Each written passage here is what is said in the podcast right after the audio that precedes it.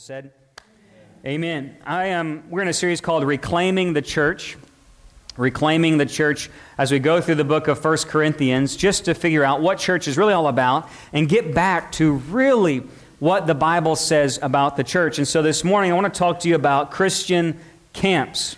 Christian camps. How many people went to a Christian camp when you were younger? Youth camp, kids camp.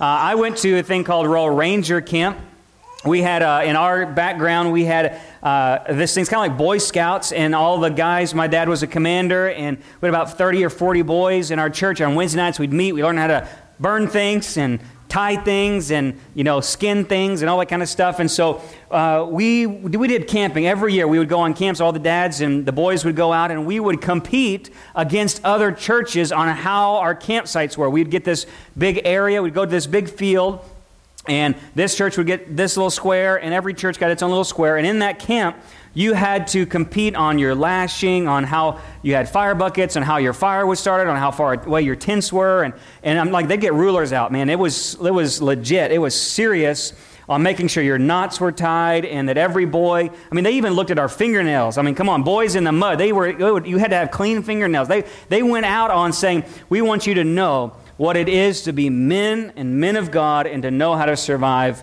uh, in the day that you live. And so we would do that, and we did wilderness survival camps where we'd go out with just our backpack on. You got three days and whatever you can take out. You didn't have any food. You had to get whatever they gave you. And I remember eating cattails and living on bouillon cubes and sleeping with spiders on my face. But I love camping. I love being outside.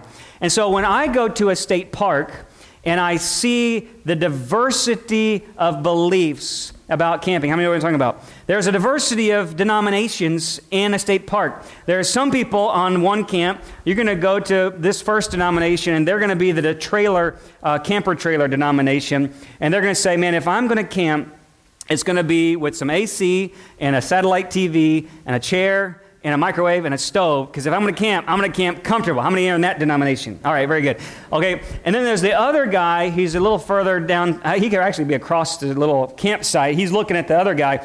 He's got the leaky tent and his family's in there complaining. He's saying, but this is real camping. This is what camping's all about getting back to nature, getting back to the, the basics and hearing the sounds. And then on that freezing cold night, his family's like, don't you just wish you could see the lights of the glow of the RV? And they're dreaming about being inside that RV. So I, I will identify, though, on the rustic guy. That's just who I. I want to identify with sleeping out under the stars. But probably on a cold, rainy night, I'm going to switch denominations. I'm going to slip over and skip to the, the camper guy. i will identify with that. You know, in the Christianity, there are a lot of camps. There's the Presbyterian, there's the Lutheran, there's the Methodist, there's the Baptist and the Southern Baptist and the National Baptist, there's Church of God, there's Assemblies of God. There's all kinds of Christian camps, all kinds of Christian camps. And in all of this, some of them are going to emphasize different things. Some will be liturgical, some will be spontaneous, some will go for traditional hymns and music and choruses. And even in that, there's going to be Baptist hymns and Pentecostal hymns. And there's going to be some that are contemporary. Then, even in that, there's going to be those that are rockish and those that are a little less rockish and more radio Christianity. There's a diversity of interpretation. Some will emphasize Bible memorization, some missions, some will worship. And even inside of those camps, there's a diversity of interpretations and opinions, even in our local church. In this assembly, there are those of different backgrounds and experiences. Some like teaching preachers, some like preacher preachers, some like this kind of worship, some like altar calls, some like coming and getting their hands shaken, and some want to hide in the back. It's okay. There's a d- diversity of interpretations on what this thing is all about. So, what is camping? What is the church.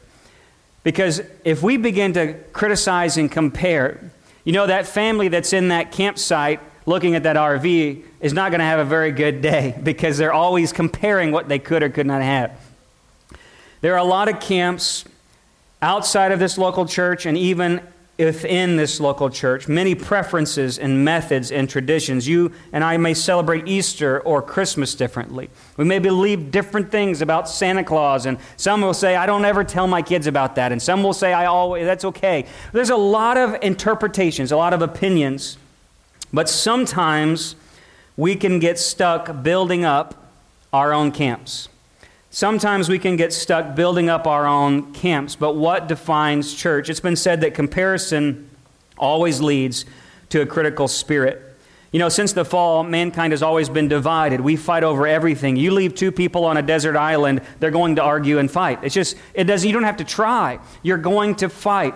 Uh, from Adam and Eve, from the very beginning, men and women began to fight. That marital issues began in the garden. He said versus she said. Adam says it's her fault. She says it's the snake's fault. They all complain and criticize because that bond was broken when we left that perfection with, with God. And even within ourselves, we are so conflicted as a people group, right? As a people group that we in ourselves don't even agree with ourselves sometimes. We're like, I don't want to do the things I'm doing. I don't know why I'm saying this thing I'm saying. I don't even know why I feel this way. Sometimes I'm angry and I don't know it. Why? Because even inside yourself, you're conflicted. There's that, that meme about the guy who got stranded on the desert island and they rescue him and they come to the first hut and they say, What's this? He said, That's my house. And he goes to the next hut, That's my storage building. They go to the next one, they say, This is my church. And he says, Well, what's this next one? So well, that's my other church because that church I split off of that one, I had to start a new one. Like, I mean, even in ourselves, we're divided within who we are. So, what happens when you put a bunch of people together in a church building? You're going to have problems. You're going to have divisions because there's different preferences and personalities. Because why? We are people. And we don't even get along in our own families. How can we think we're going to get along with a bunch of other families? Think about it. Sometimes we come to church and expect that everyone's going to be perfect and get along. But when I go to your house, do I expect you all to be perfect? No. So we got a bunch of imperfect people hanging out together. But what defines us must be greater than what divides us. Somebody say, Amen. What we have in common is greater than what separates us. What we have together is bigger and better than any of our distinctions because why? If we are going to camp, let's camp at the cross. If we're going to camp, let's camp at the cross. There are no cliques at the cross. Amen?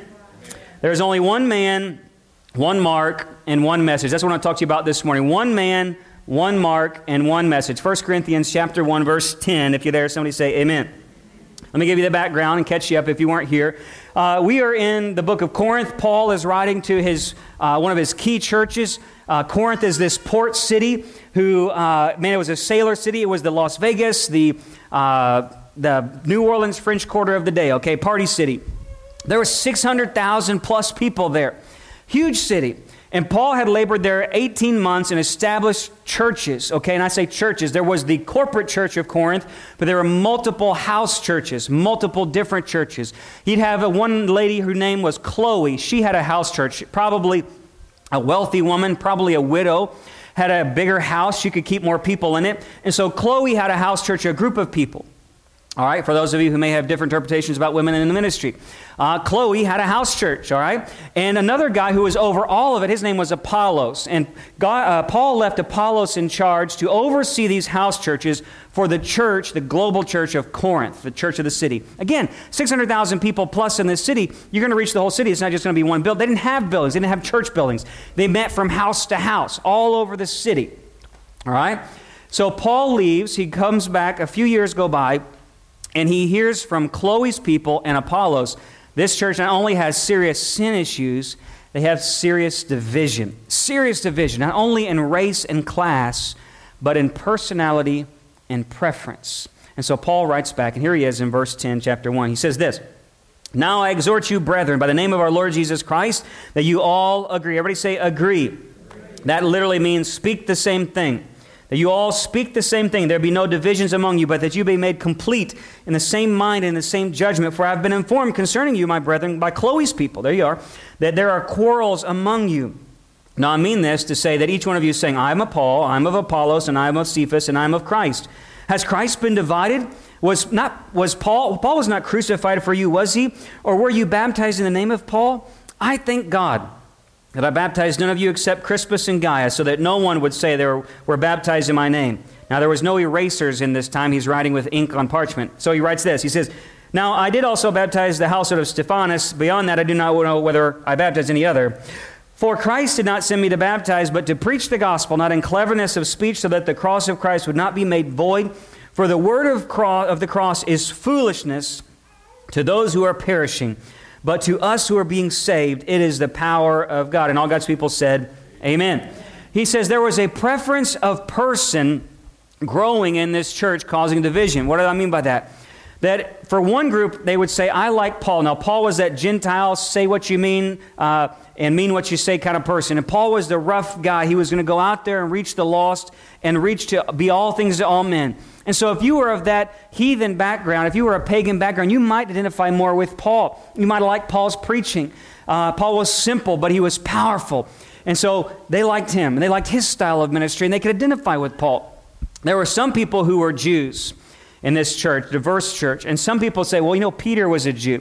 Peter's the head of the church. Man, uh, how can you get better than Peter? Peter walked with Jesus, talked with Jesus. I mean, that's the guy that Jesus left in charge. So, I mean, come on, we should follow Peter. So the Jews probably identified with Peter.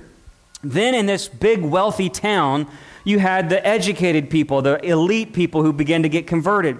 And Apollos was this guy from Alexandria, Egypt, who came up north, and he was an educated man, very eloquent in speaking and teaching. And I like Apollos. Uh, uh, if I'm going to identify with somebody, I'm an Apollos kind of guy. I want to be like Apollos one day. And Apollos, he was that guy that you would go there and listen to his teaching all night long, and the people loved his teaching, and he related to those types of people.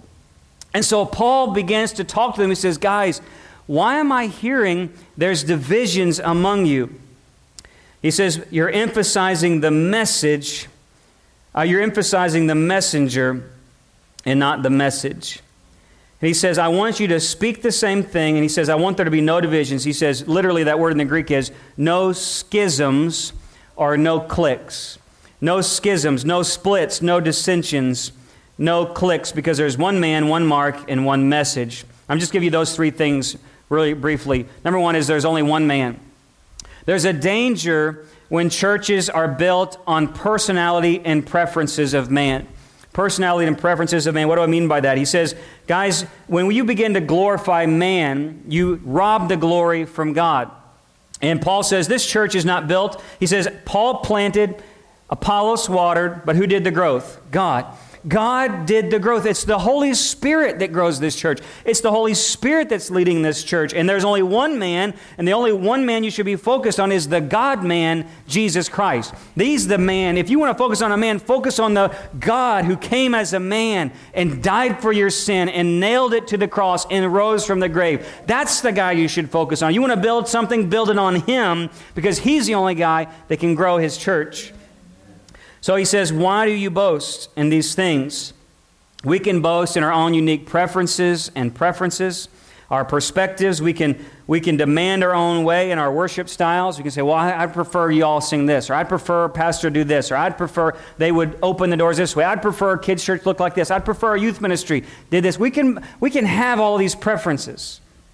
But do we demand our own way? Remember what Paul says about love? Love does not demand its own way, but it rejoices when truth is winning out. And isn't that the ultimate goal for us? Is that truth would be winning out no matter the preference or the method, no matter the personality style, that we're one church in Jesus. And uh, one, of the, one of my pet peeves in ministry is that people often, I've heard it through the grapevine, right? Some have dared to tell me to my face, but that I, I only come when my favorite preacher is preaching. Like, oh, there, there, oh, there's just a missionary tonight. I'm going to stay home. Don't ever tell me that, please, to my face. That there's a missionary and you'll stay home because it's not Pastor Heath speaking. Then I'm not doing my job. Or it's, oh, it's just Pastor Christian this morning. Oh, it's just so and so. We got a guest speaker. It's just some evangelist. And we stay home. Why? Because you have a personal preference. And we're going to church for personal preferences and our personality styles and what we like and what teacher we like and what preacher we like, the better. Amen. We've got to remember, though, Paul says it's one church, many body, many parts. You know, denominations will rise and fall. Your pastors will come and go. Our churches, even, they'll ebb and flow. They'll go up and down. Increase and slow. Increase and slow. That's just part of church ministry. Every person, though, in every position in this church is replaceable. I'm replaceable. I am. Pastor Christian's replaceable. Miss Evelyn's replaceable. Miss T is replaceable. Everybody in here is replaceable because this isn't about us. This ministry, sanctuary, is not about a pastor's personality. I hope it's not for a pastor's personality or our preference or how we worship or our style of ministry. Because if we want to boast, Paul says, he says, 1 Corinthians chapter 3, 31, If you want to boast, make your boast in the Lord. Boast that Jesus has brought this diverse, messed up people together. Boast that God is moving in our services. Boast that the Word of God is going forth from our assembly. Boast that young people's lives are being changed. I don't care how it's happening, but it's happening. Boast that God is moving in our worship style, whether it's Southern gospel, contemporary, classic hymns, or liturgy. As long as God is moving, let's boast in God. As long as God is moving, let's boast in the Lord. What do you think will happen to a church whose members continue to build their own camps around their personal preferences? What happens when we get known more by our programs, our doctrines, our pastor's personality, rather than the person of Jesus Christ? Right? What happens when Sanctuary becomes known more about Pastor Heath Harris's ministry? Than that Jesus moves at sanctuary. If we look to man, we'll fail, but if we look to Christ, we'll flourish. There's only one man, so we don't build on men, and that's the God man, Jesus Christ. And number two, there's one mark. There's a danger not only building of man, but on building on man's methods. There's a diversity of methods. Corinthians were specifically in this moment, they were divided over baptism. One author says they had over understated it and overstated what baptism really meant. In the ancient world, if you were to get baptized, it meant something pretty powerful. In fact, there was pagan religions that you often had to identify with as a family. And even if you were to go to work, often there'd be some kind of uh, idol or even the head of Caesar. To go into the marketplace, you have to make an incense offering to it. You prayed to it, you leave something there. Your family birthday parties and your family events were probably going to involve pagan ideology and pagan rituals. And that was just who you are. Your family paid to the God of this or homage to the God of this. And so to be baptized was to uh, formally leave your family's religion and join another religion. And often in the ancient world, what that meant is that your family would ostracize you, they would cast you out. You wouldn't come to the family birthday party anymore, you wouldn't go to the baby dedication anymore, you wouldn't come over for the holiday festival. You, in fact, probably might even lose your job. And many Christians in the early church did lose their jobs and could not uh, sell their artifacts in the marketplace. They had to go outside of the market and try to peddle. Many Christians went poor because they got baptized. Some were even marked for death by their families. Even in the Middle East today, if you were to be baptized as a Muslim, guess what? You might be marked for death and especially ostracized from your family. And the same was true back then. So they had take this thing and made it a ritual, this mark of death, they made it into about man's method, and they say, Well, I wanted to be baptized in the following of Paul. I want to be baptized in the following of Peter or Apollos. And Paul says, You weren't baptized into the name of Paul, were you? I didn't die for you. What are you talking about? This isn't about man's methods of baptism or our cliques or different camps.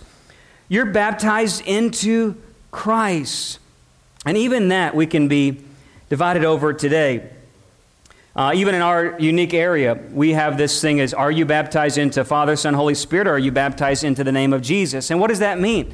What does that mean? It's the same thing they were doing back then. What are you baptized into? Well, if you go back to the original meaning, the original text, what it really means is are you baptized into the person, into the whole person? Both are the same thing. I've told, uh, I've joked around with our, our audience and our staff is that nobody knows what I'm saying when they go under the water. I could be saying anything about them. And they don't know. It's not about what I'm saying. It's not a magical incantation. It's not a ritual. It's not some rite. I could say Old McDonald had a farm, D-I-E-I-O. They have no idea. They're under the water. Why? It's because their heart is into a following of Jesus Christ. When I say, are you baptized into Jesus' name? You know what that means? Are you baptized into following Him with your whole heart? Are you baptized, Father, Son, Holy Spirit? Are you baptized into Jesus' name? It's the same. It says, I'm baptized into dying with Christ and being raised to new life. I don't care what the formula or the method is. If you're in a creek, in a horse trough, in a portable tank, or out there in a pool, you are baptized into the heart. It's a baptism into death with Jesus. It's not a religious work that saves you. You can disagree with me on all types of things. We can disagree on man's methods or interpretations of Scripture, but Paul says in Ephesians there is only but one Lord, one faith, and one baptism.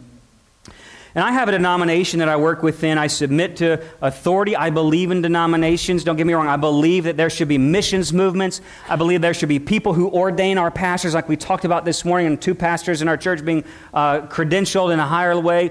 I believe in their accountability of denominationalism and, and that we need to organize our funding and we need to be able to work together and we need to put out false doctrine. There's a need for those things. There's a need for things to be diversified among groups that we don't have a central government of churchianity like we had in the Catholic Church before the Reformation, where the power went to hierarchy and the Pope and all this stuff. There needs to be a diversity, but there has to be a oneness. There has to be a unity, a common thing. And let me tell you something. Paul says in uh, Colossians 2, he says, I've been buried with him in baptism. And I've been buried, he says, I've been buried with him and raised to new life. I am not baptized into the assemblies of God I am not baptized into the church of God. I'm not baptized as a Southern Baptist because my religious works don't define me. Traditions don't define me. It's not about a list of do's or don'ts. Our Christianity should be marked by anything. It should be marked that we have died with Christ. I tell the first service, I said, you know, it's what we have in the world today is so many dry Christians. Why do we have dry services and dry worship and dry preaching? And why do we have dry church church events and dry dry worship services? Why do we have so many problems? Because we have dry Christians. And what do I mean by that? Is that sometimes it's like when you go into baptism, that you're somebody, the pastor's taking you down, you just like leave that leg up, you leave that arm up because I want this arm to be able to slap somebody when I need it to, or I want my lips not to go under baptism, so I want to be able to speak what I say when I'm when I want to say it. And we we we we have have areas of our hearts that haven't gone down into the waters of death with Christ. That we're dry Christians. That's why we're dry, because we've yet to die with Christ in some area of our life. And in fact, if I'm able to be offended by you in this family that we have, that's probably an area I haven't died with Him in. You offended me in how you dealt with that. You offended me. In, okay, that's great. Go die there. Take that. That's not, people are going to offend you all day long. You are in control of that. That's a place in my heart where I have to go, Christ was offended for me. Therefore, I should be able to be offended. So I'm going to take that place and take it down into the waters of death. And that's going to be what I'm known for. Not my denomination, not my unique interpretation, not my personal preferences of worship or style or dress, but I have died with Christ. Let us be known for that we have been marked for death that we've gone down into death and we are into new life with Him. So it doesn't matter if you like hymns or contemporary, or you like pews or seats, or if you like this kind of pastor or that kind of pastor. Have you died with Him? Have you died with Him? Let's not be a dry Christian. Is there any, of my, any area of my life I've not been baptized yet? Places I've not gone down into death? Places I've not submitted to Him? And lastly, is this there's only one man, one mark, and there's only one message. He says, I want you to speak the same thing. I've been to churches before where they continually preach their one unique doctrine. Over and over again, that's all you'll hear is their one unique perspective, one unique doctrine. What we are different. What makes us different than other churches? Let's preach that thing over and over again. Paul says, I want you to speak the same thing. The cross is the place where all Christians agree. The cross is the thing that we all have in common. The cross is the place where we all come into perfect unity because we're all the same at the cross. It's our chief message. And Paul says this is a foolish thing. Why? Because it's not a man's thing. In the ancient day, you didn't go to the dinner table and talk about dying on a cross. It would be like talking about the, the gas chamber or talking about lethal injection. It wasn't popular conversation. It wasn't dinner table talk. And in fact, it was ugly talk. It was inappropriate talk. You didn't talk about that. That wasn't something. In fact, if you were of a certain class, you would never even die by the crucifixion. That was only for men of no reputation, slaves and outcasts and criminals. If you were a Roman citizen, you would have been beheaded or hung or some other form. Even Roman soldiers would have had to drink a potion or, or uh, poisoning to kill them if they had a problem. They, it was beneath them to die on a cross. So when you talk about, let's follow this criminal who died on a cross for you, you're talking outlandish, sir. That's not a formula I want to join. That's not a money market ministry. That's not something that's going to attract the following. He says it's foolishness. Why? Because the wisdom of God is more than the wisdom of man. The foolishness of God is even wiser than the wisdom of man. This stuff is not built on men's unique unique skills.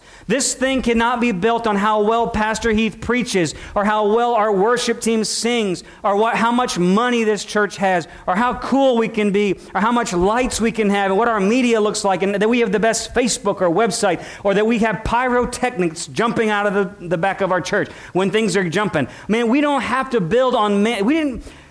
He wasn't saying, let's do the best we can do and use all the world's ways to grow this church. He says, no, in fact, well, the way we do church, it's foolish.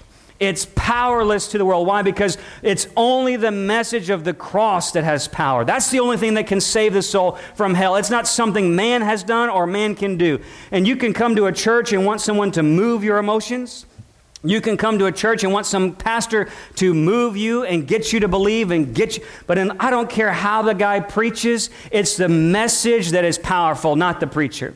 It's the message of the cross that has power. It's not the preacher that has power.